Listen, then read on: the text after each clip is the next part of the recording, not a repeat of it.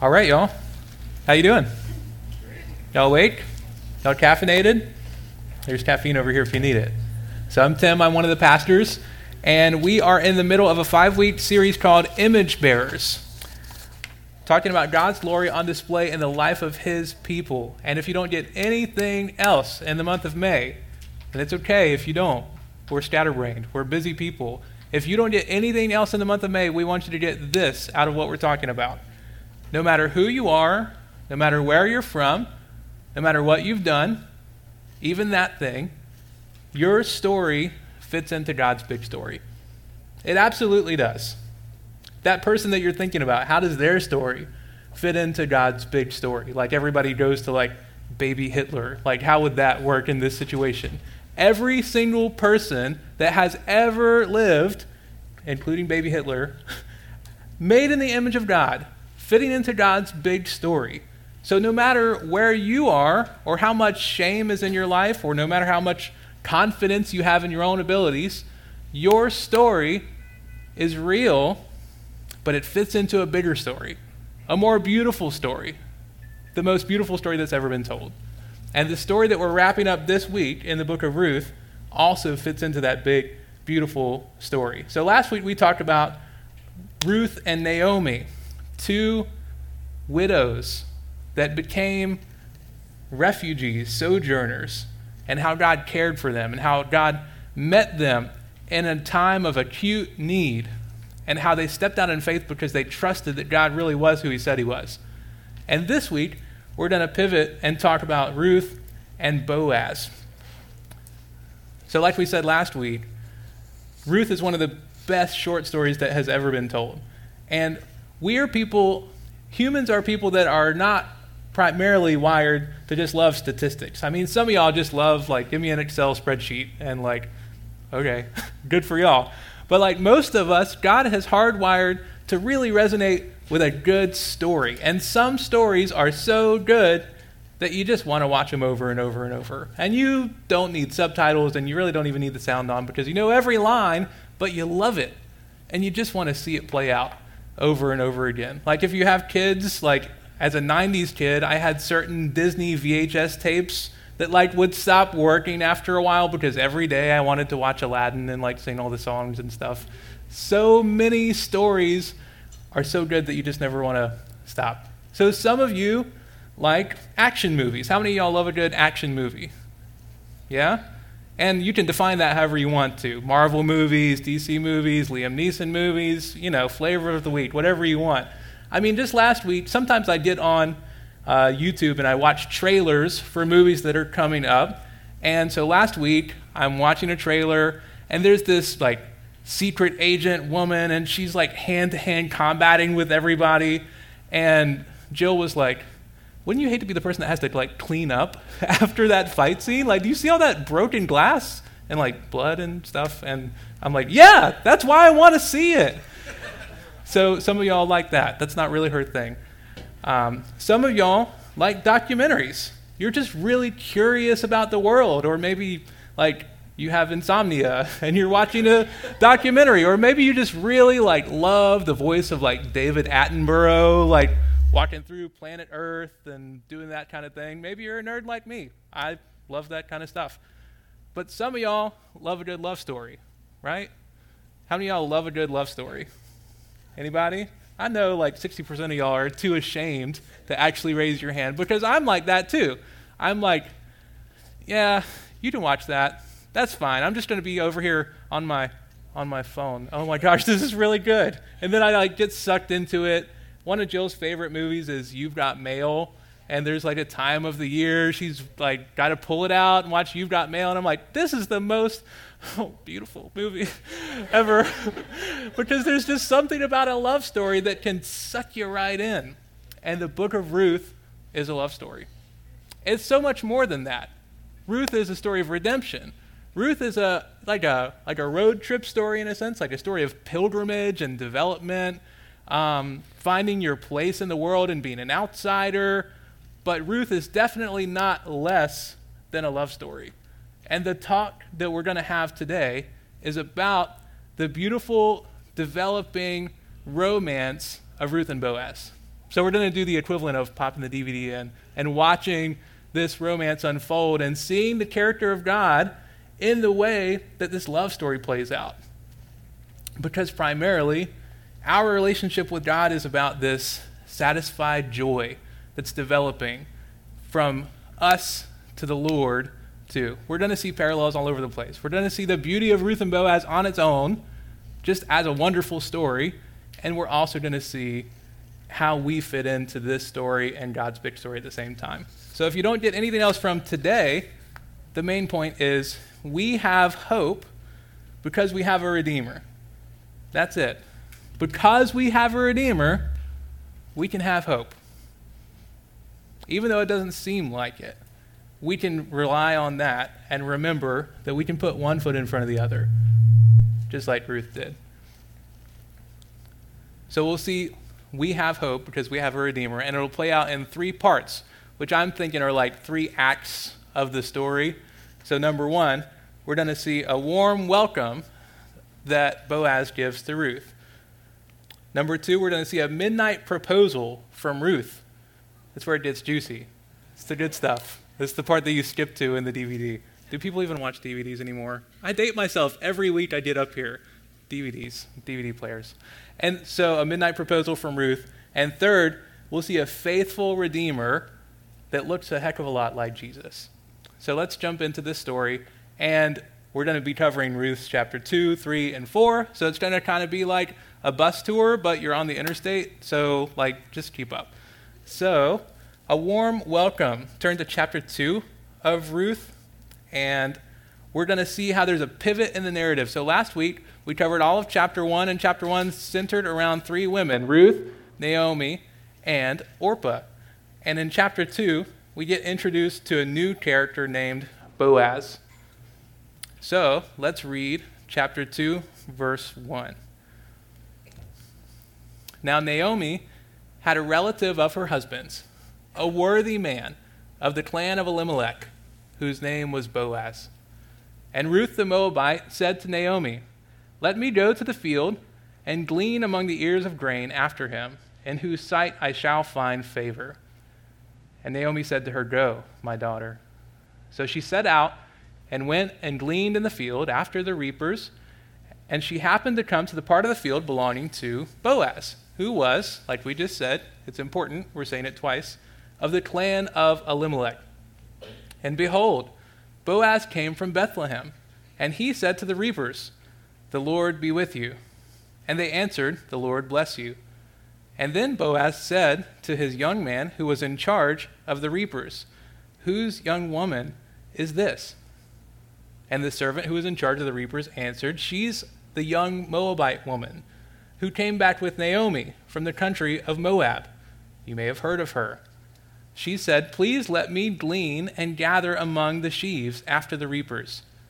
So she came, and she has continued from early morning until now, except for a short rest. Then Boaz said to Ruth, Now, listen, my daughter, do not go to glean in another field, or leave this one, but keep close to my young women. Let your eyes be on the field that they're reaping, and go after them. Have I not charged the young men not to touch you? And when you are thirsty, go to the vessels and drink what the young men have drawn. So that's our snippet for right now, and we're seeing this do I have your attention? Do you want me to change to the handheld? That's totally fine. Okay. So this is our first little section in the in the book of Ruth that we're seeing Boaz and Ruth meet. And so we're going to look at some markers of Boaz, just who he is, and some markers of how he's interacting with Ruth that are going to flesh out in the remainder of the story. So verse 1 tells us the first time that Boaz is of the clan of Elimelech. So you'll remember if you were here last week, Elimelech was the main man, the patriarch in Ruth's family line. And so the fact that Boaz is in that family means that he is legally related to Naomi and Ruth, obviously, and he's able to be involved in their story in a pivotal way. Uh, they call it a kinsman redeemer. So just like put a pin in that, and we'll come back to it. And the text says not only is he in the right family, but he's a worthy man. And so the word worthy there has like cultural connotations. And some folks have even described whenever it says Boaz is worthy, it means two things. He's marked by wealth and he's marked by integrity. So, moral worth, material wealth. He's a guy that fits the job description of kinsman redeemer. Not only is he like technically able to do this thing, he's going to be a kick butt candidate to actually perform an action and to, to play a role in their lives in a way that is super crucial. So, not only who is Boaz, because they're basically saying, pay attention to this guy. You know how sometimes you're reading through the Old Testament and they're like, you had this guy and this guy gave, you know, this guy had a son named this guy and this guy had a son named this guy, and then all of a sudden it like stops and says, hey, this is this guy's name, and they tell you a story about him because this is a person that is pivotal to the story. So we're slowing down to look at him.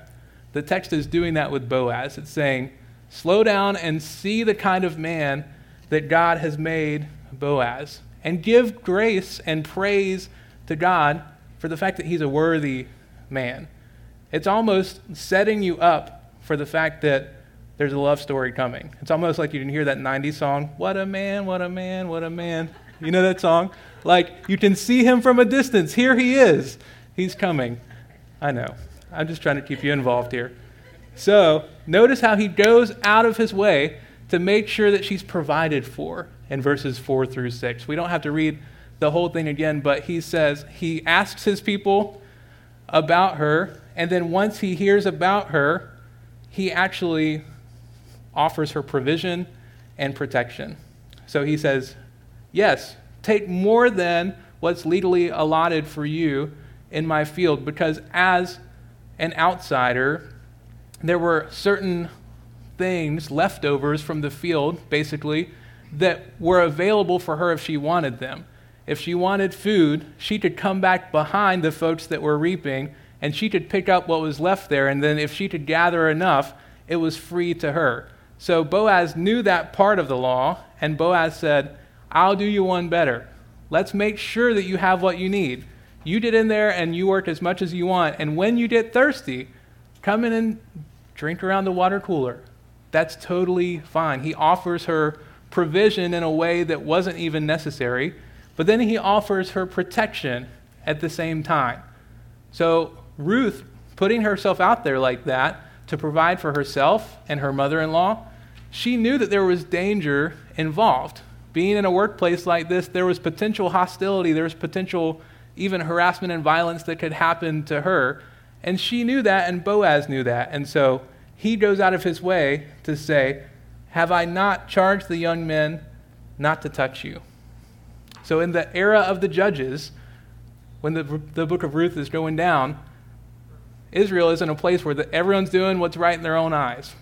It's a sketchy time to be a woman, and it's a sketchy place to put yourself in as a woman. And Boaz offers her protection that he doesn't even have to. He goes out of his way to say, Don't touch her. He's generous to her. And that reflects back to the character of God. And it doesn't just accidentally do that either. Because as Boaz reaches out to her with generosity, he verbally shows her that I'm being generous because I'm made in the image of God. And this generosity isn't just because I want you to think I'm nice. I'm generous because I love the Lord and I want to be like him. So let's look in verses 10 to her response to the generosity and Boaz overflowing with being a godly man. Verse 10 Ruth fell on her face, bowing to the ground, and said to Boaz, Why have I found favor in your eyes? Why should you take notice of me, since I'm a foreigner, since I'm an outsider? Have you ever felt like an outsider? And Boaz answered her, All that you have done for your mother in law since the death of your husband has been fully told to me, and how you left your father and mother and your native land and came to a people that you did not know before. May the Lord repay you for what you have done, and may a full reward be given you by the Lord. And here's what he thinks about God May a full reward be given to you by the God of Israel under whose wings you have come to take refuge. Isn't that a beautiful image? Needing refuge, needing security, and knowing that God is willing to shelter you.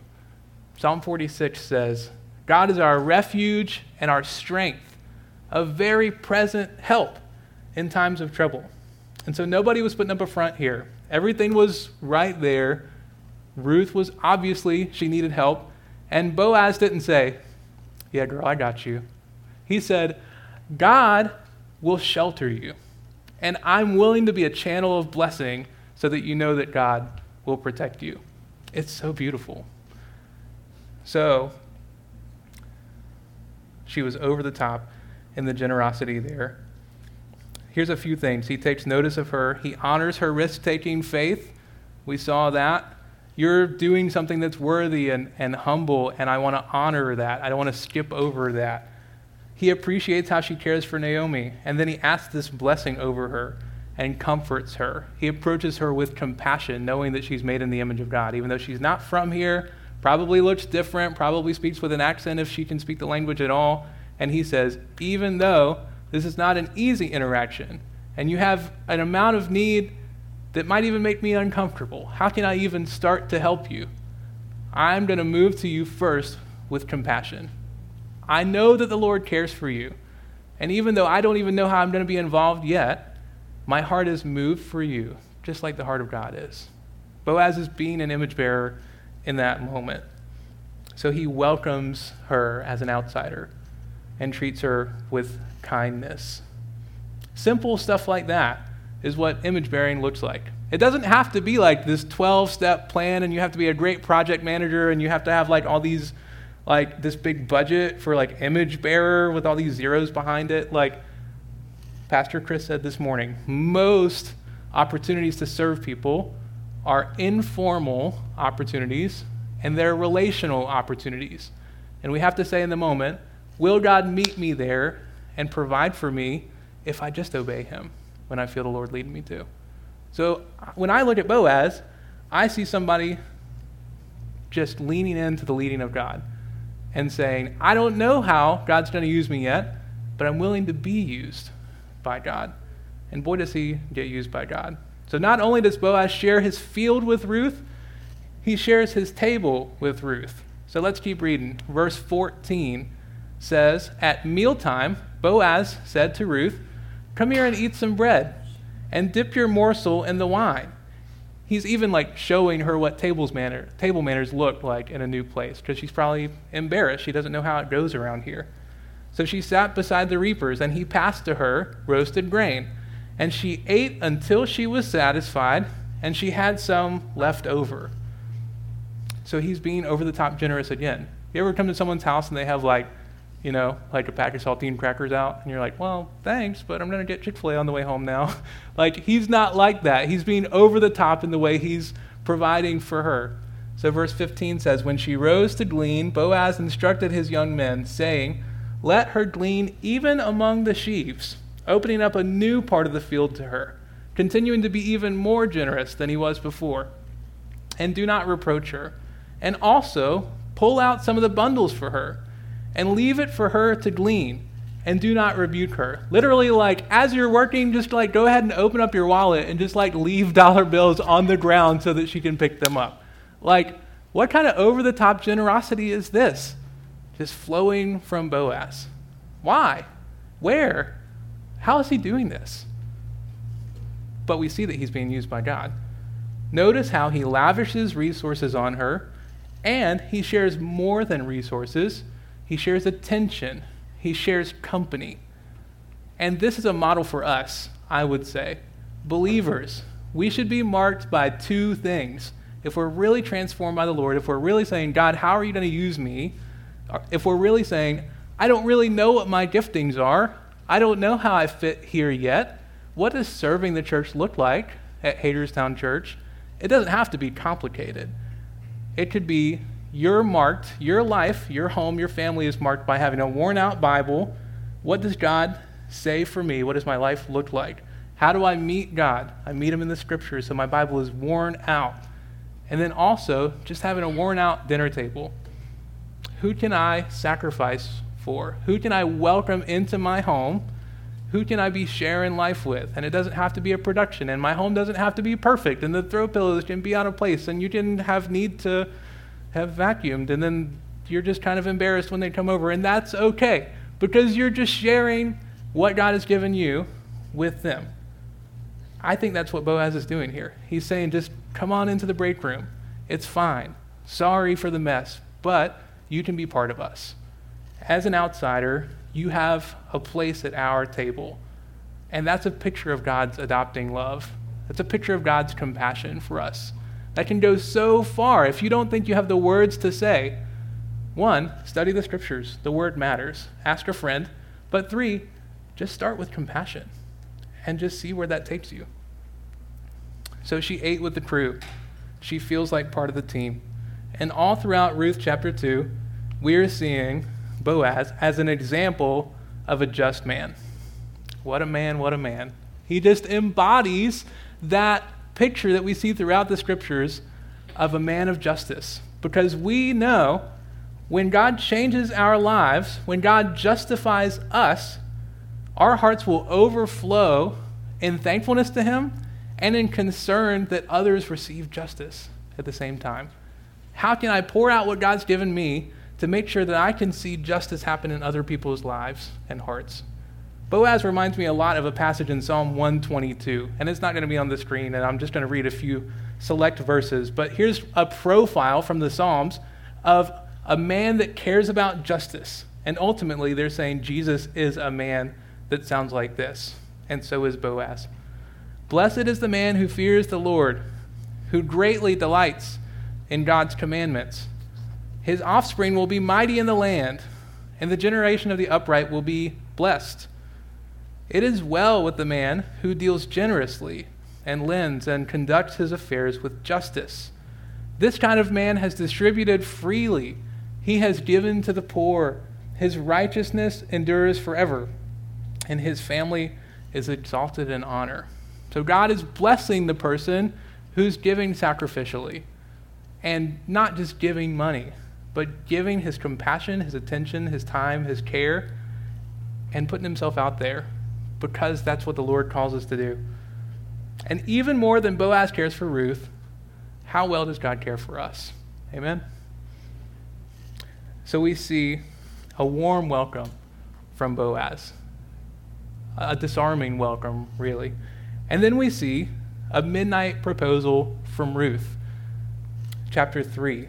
And the next series of events here happens starting in the evening after you get home from work and after your face is all greasy and you don't want to see anybody and you just want to like pop something in the microwave and watch Netflix. Like at the end of the day, right before bed, a plan gets hatched by Naomi.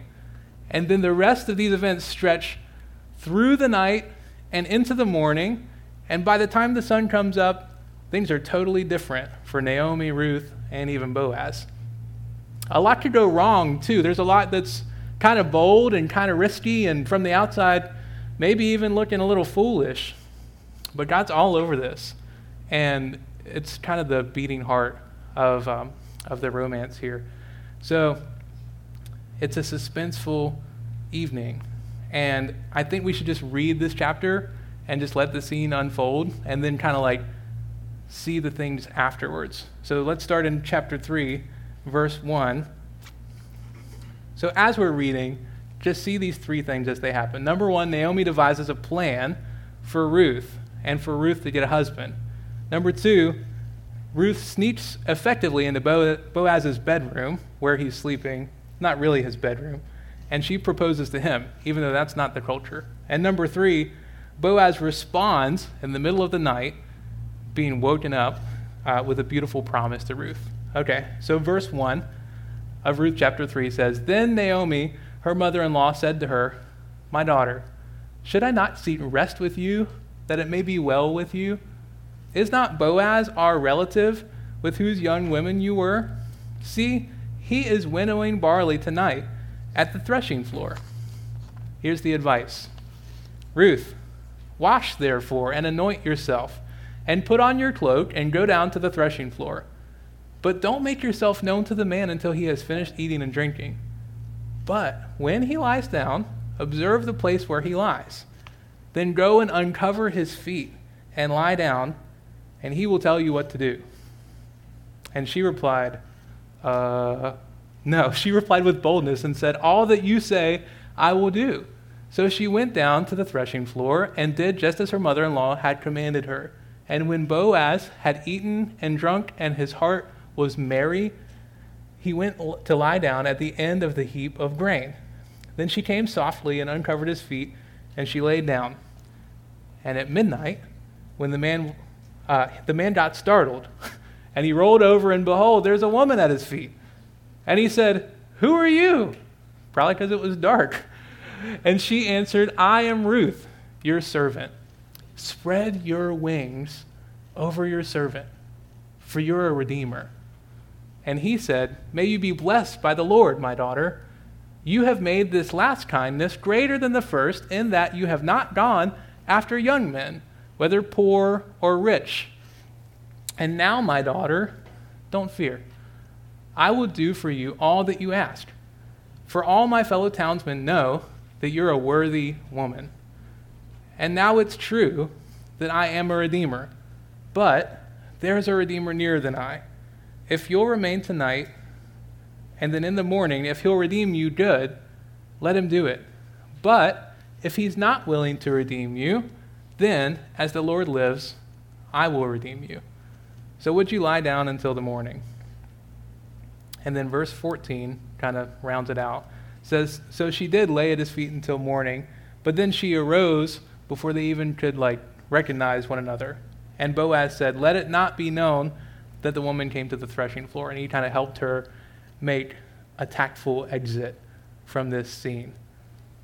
So, a couple points to draw out from this passage because it's like suspenseful and you can see a whole lot of alternate endings that are not as beautiful, but the way that it unfolds is just a beautiful testimony to what God's doing in Ruth's life. So, here's a couple things that I want you to see.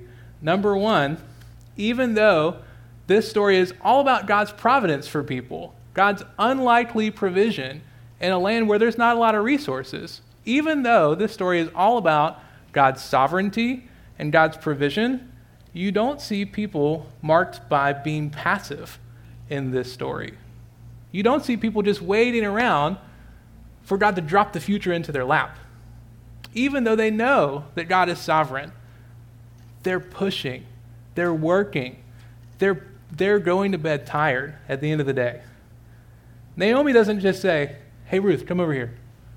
Let's just like pray really hard and hope that Boaz kind of like figures it out because you like give him a look and then he like kind of gives you this look and then like you go back and you pray again. Ruth, Naomi is not playing that game. And Naomi trusts that God will provide, but at the same time, she says, let's make a plan. Let's pursue God's provision and trust that He'll provide.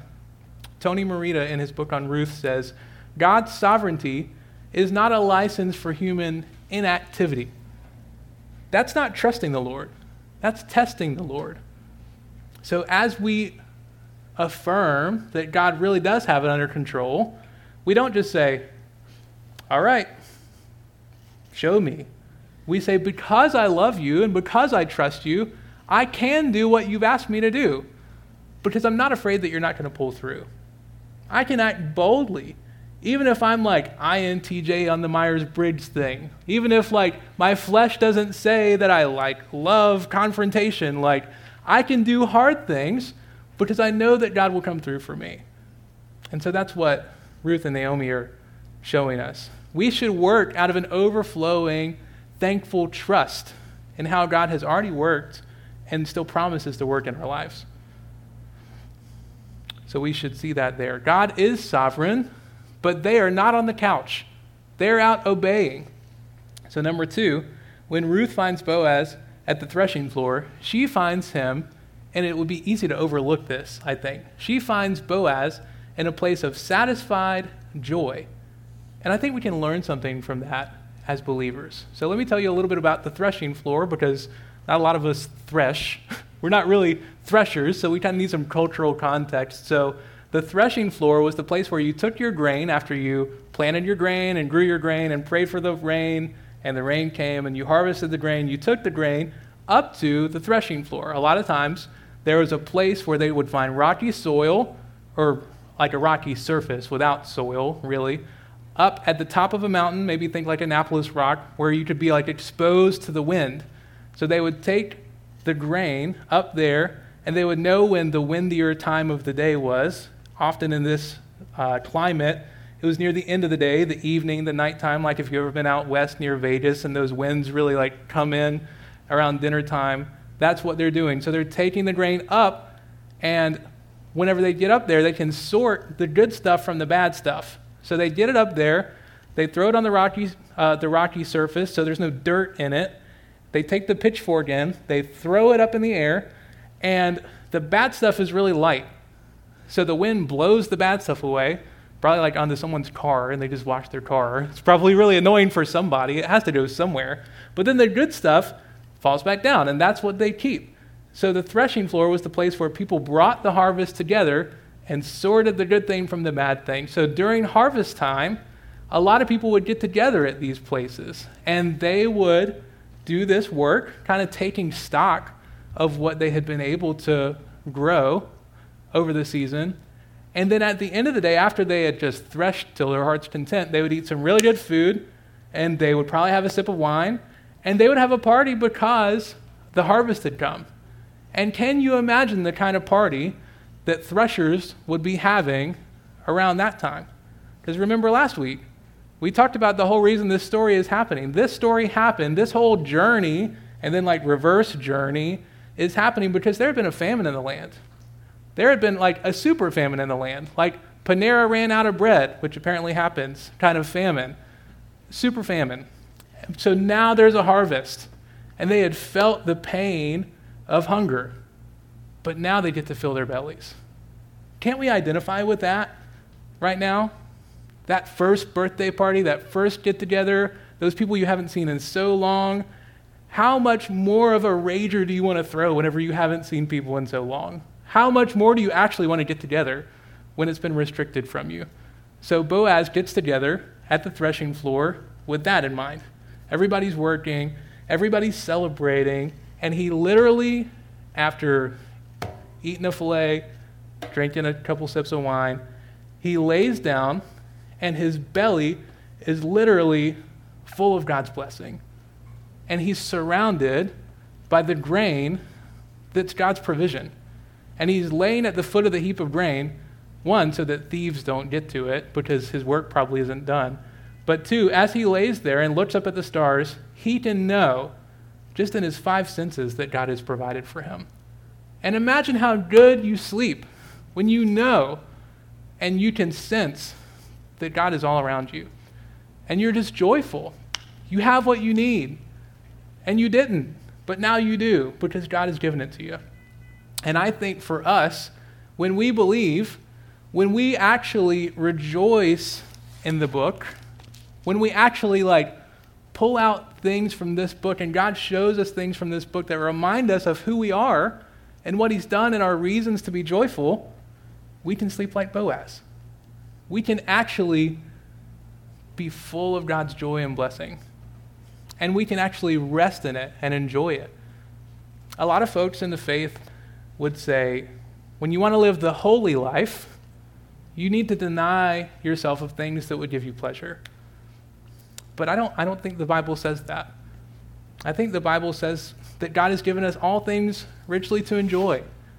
And God has said, I've made a universe for my ultimate glory, but also for your enjoyment.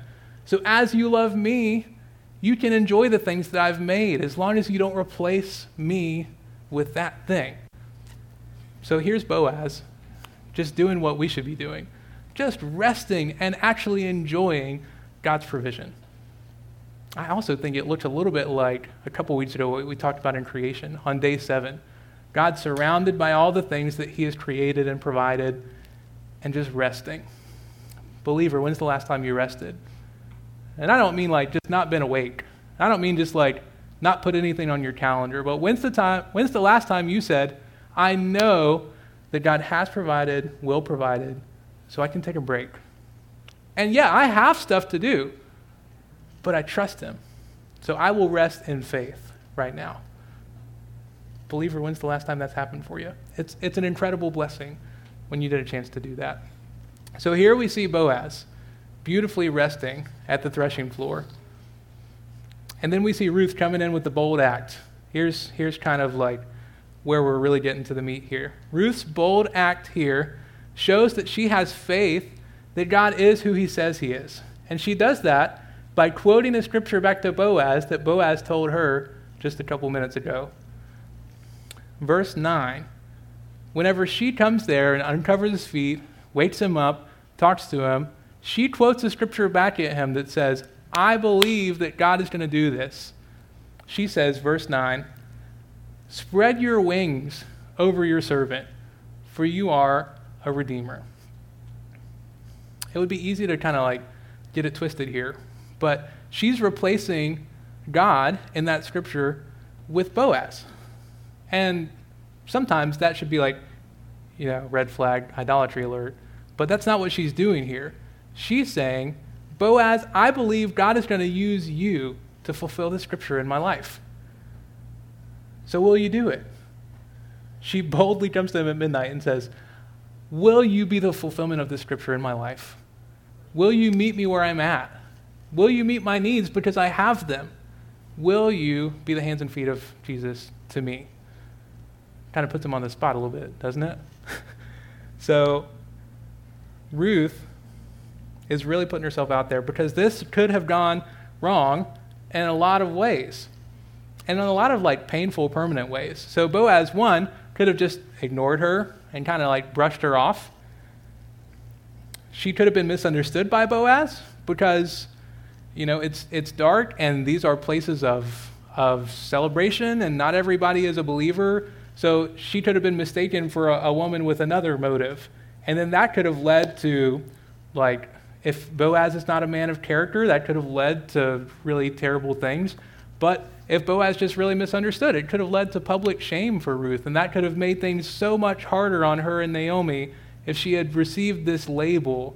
Um, yeah. And maybe she could have even been mistreated by Boaz or one of the other men if they'd had too much to drink. I'm sure she understands the risks. I'm sure she's counted the cost.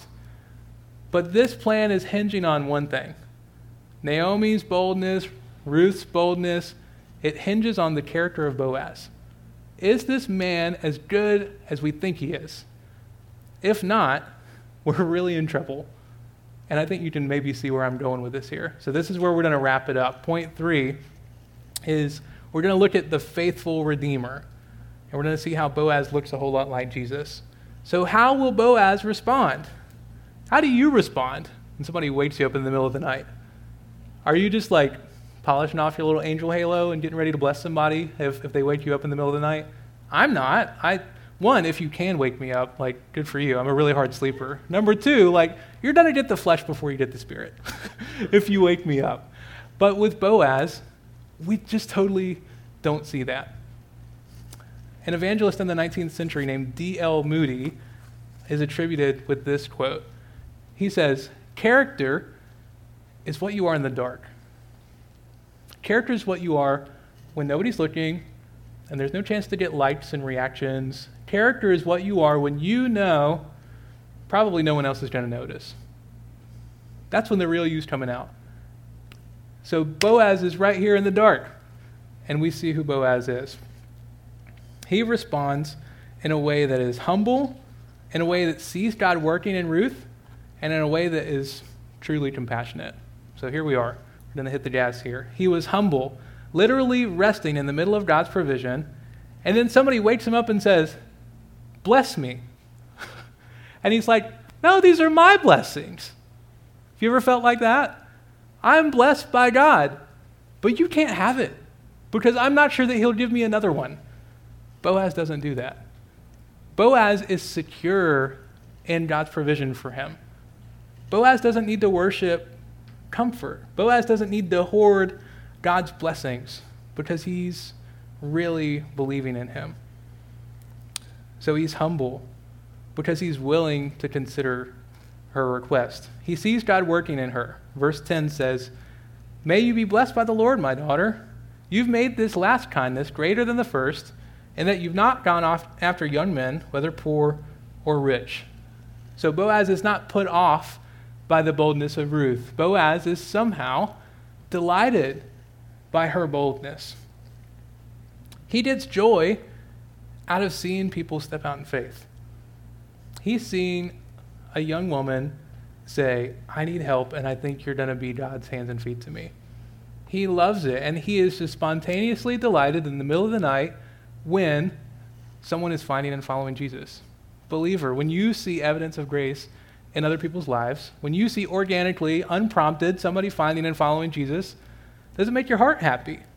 Does it excite you when you see somebody actually just following God? Boaz is excited when he sees Ruth following God. So then he responds compassionately to her. In verse 11, Boaz comforts Ruth by just saying, Do not fear.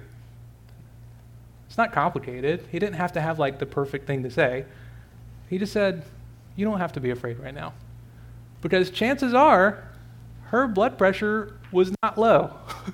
she had really been, I mean, she really put herself in a vulnerable spot. And like, this is the spot in the spot. Like, this is the point where it really could like all go sour. And he says, It's okay. You don't have to be afraid anymore. Then he promises quickly to do everything she's requested, which probably includes not just saying yes to the dress, it includes like taking care of family members. It includes lifelong commitment. It includes changes to like your property and their property and this whole new relational dynamic. He says, Yeah, I will redeem you.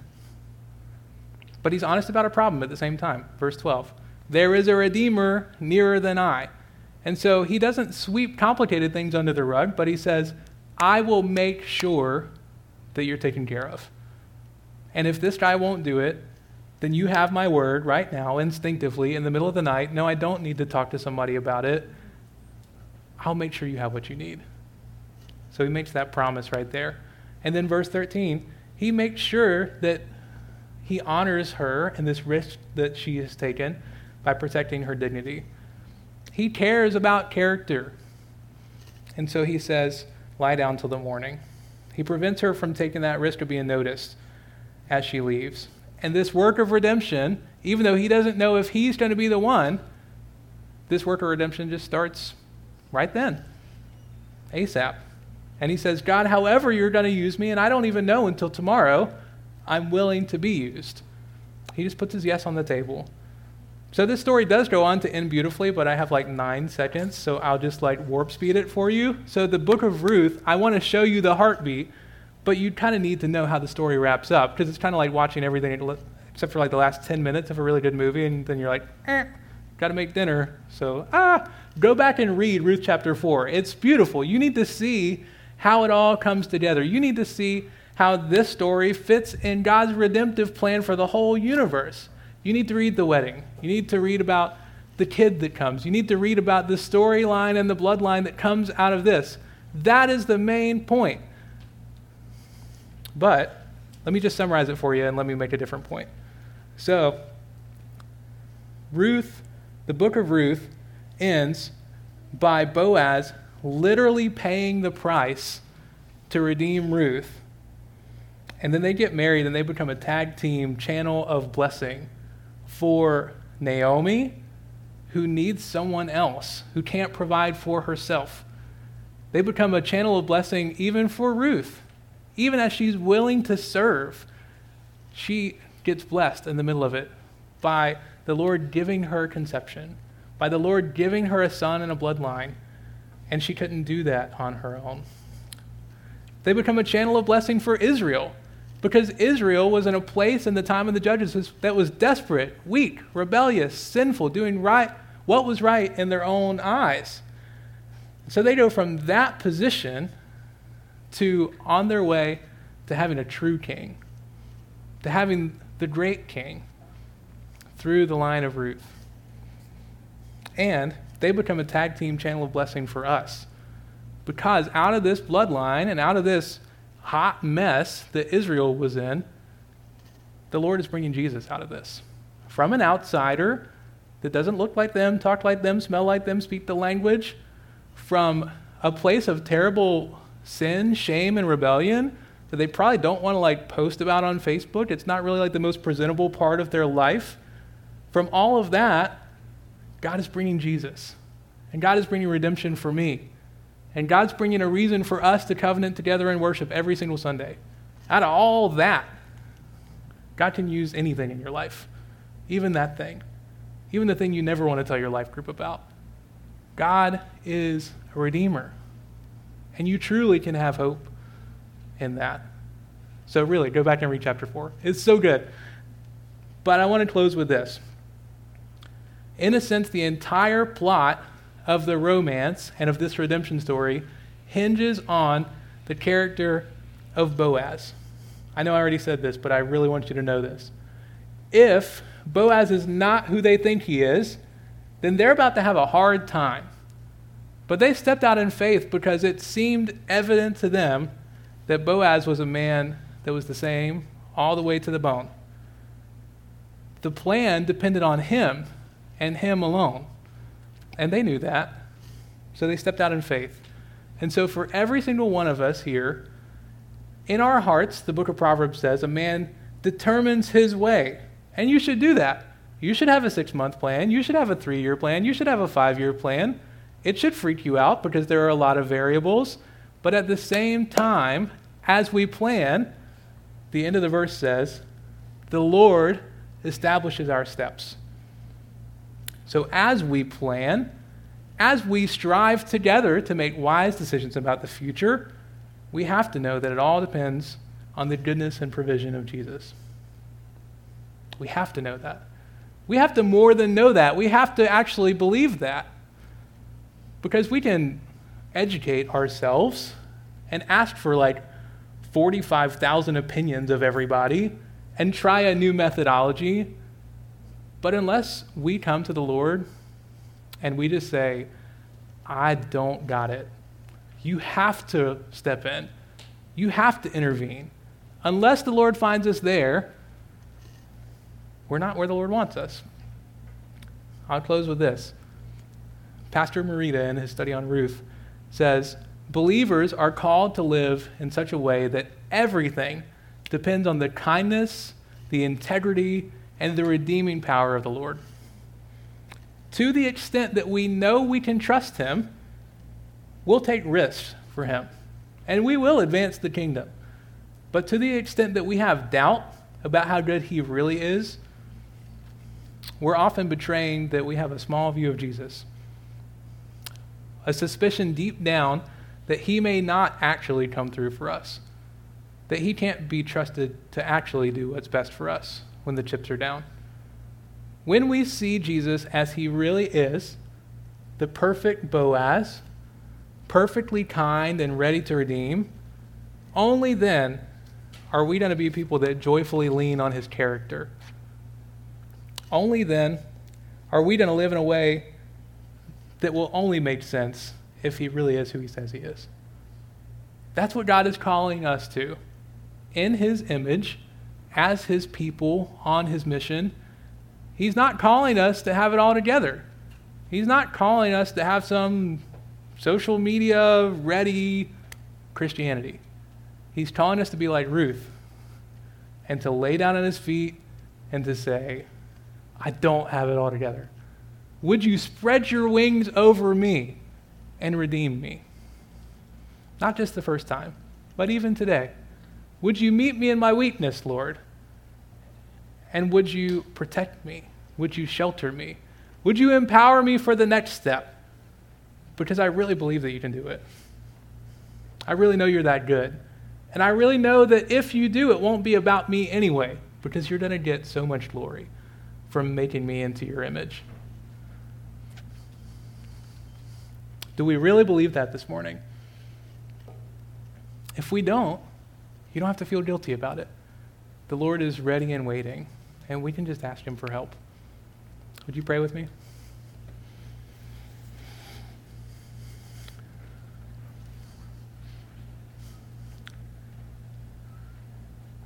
God, we just we give you thanks that you put beautiful stories like this in front of us to remind us of what really matters. God, we thank you that even greater than Boaz and Ruth, that you spread your robes of righteousness over us. That you make us your people. And you bring us out of darkness. You bring us from a far country. And even though we can't pass the citizenship test, you carry us to your table. God, we don't deserve that. Would you just hear our offering of thanks to you? Would you just help us to make much of you because of that good work that you do? Would you make us people that really lean on you and really step out in faith when we feel led? Would you make us identify with this psalm when it says, Blessed is he whose help is the God of Jacob, and whose hope is in the Lord his God, who made heaven and earth and the sea and all that's in them? The same God that keeps faith forever and who executes justice for the oppressed and gives food to the hungry. God, would you make us like that? God, would you help us to worship you for being that? Would you help us to look to you right now? In your name, amen.